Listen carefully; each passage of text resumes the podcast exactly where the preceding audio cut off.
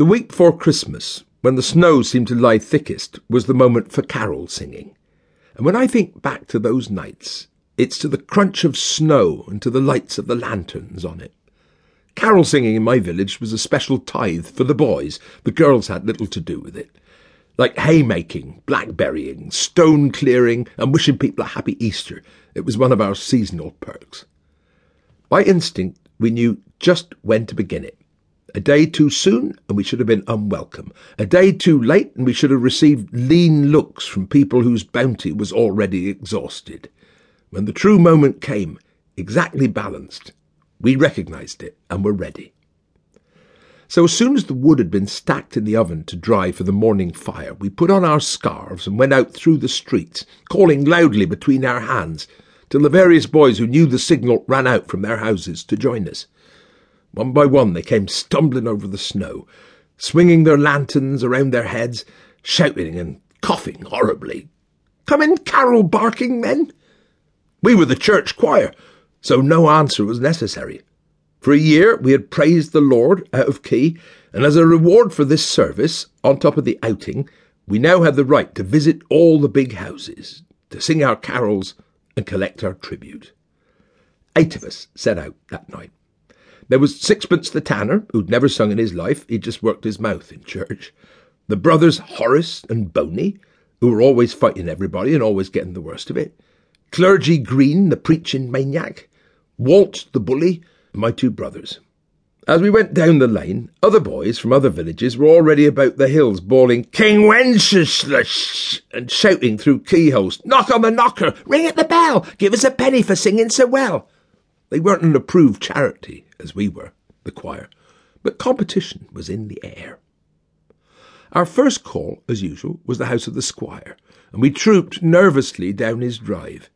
For light we had candles in marmalade jars suspended on loops of string, and they threw pale gleams on the towering snowdrifts that stood on each side of the drive.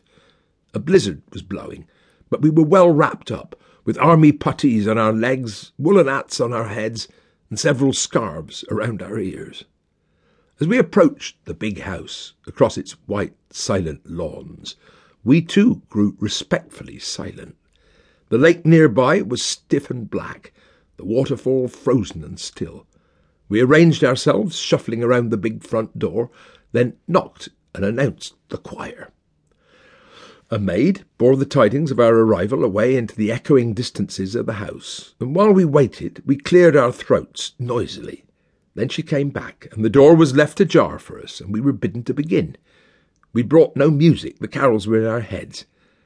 Let's give 'em Wild Shepherds, said Jack.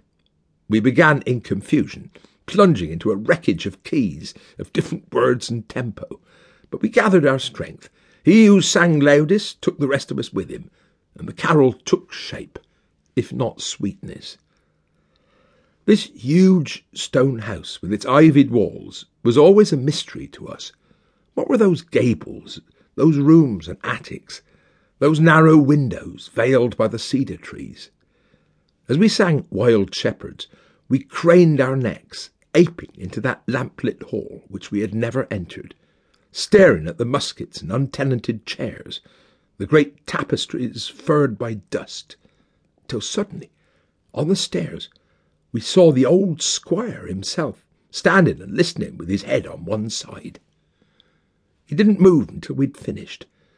Then slowly he tottered towards us, dropped two coins in our box with a trembling hand, scratched his name in the book we carried, gave us each a long look with his moist blind eyes, then turned away in silence.